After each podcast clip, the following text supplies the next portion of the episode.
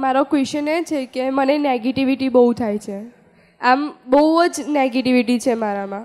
સમજવાનો કે આપણી બુદ્ધિ ને અહંકાર થોડા ઊંચા બેઠેલા ઘોડા ઉપર બેઠા હોઈએ. આ ખરાબ. પેલો હું સારી દુનિયા ખરાબ. એટલે આમ કંઈ પણ કામ કરવા જતા હોય કે કંઈ પણ હોય ને તો પહેલાં નેગેટિવ થિંક જ આવશે. નેગેટિવ એ બતાડે. તો આપણે પછી લિસ્ટ બનાવો કે what are the positive let me see તો પછી સોલ્યુશન આવી જશે. બાકી નેગેટિવ એટલે શું છે? કે આ બગડી જશે તો? બુદ્ધિ શંકા કરે છે તો પછી સમાધાન લાવો કે પોસિબલ છે. પછી એક બે જગ્યાએ કન્ફર્મ કરી લો કે ના બરોબર છે માટે આગળ વધારશે. હા એટલે હંમેશા એવું જ થાય કે આમ ખરાબ થશે તો ખરાબ થશે તો એના લીધે છે ને જે સારું થતું હોય ને એ પણ બગડી જાય. ના એટલે હવે ધીમેથી એક નક્કી કરીને પછી સિન્સિયરલી પૂરું કરવાનું. જે થવું હોય થશે. ચાલો અનુભવ લઈશું આપણે. સિન્સિયરિટીથી પૂરું કરતા જાઓ તો અનુભવ થશે આપણને.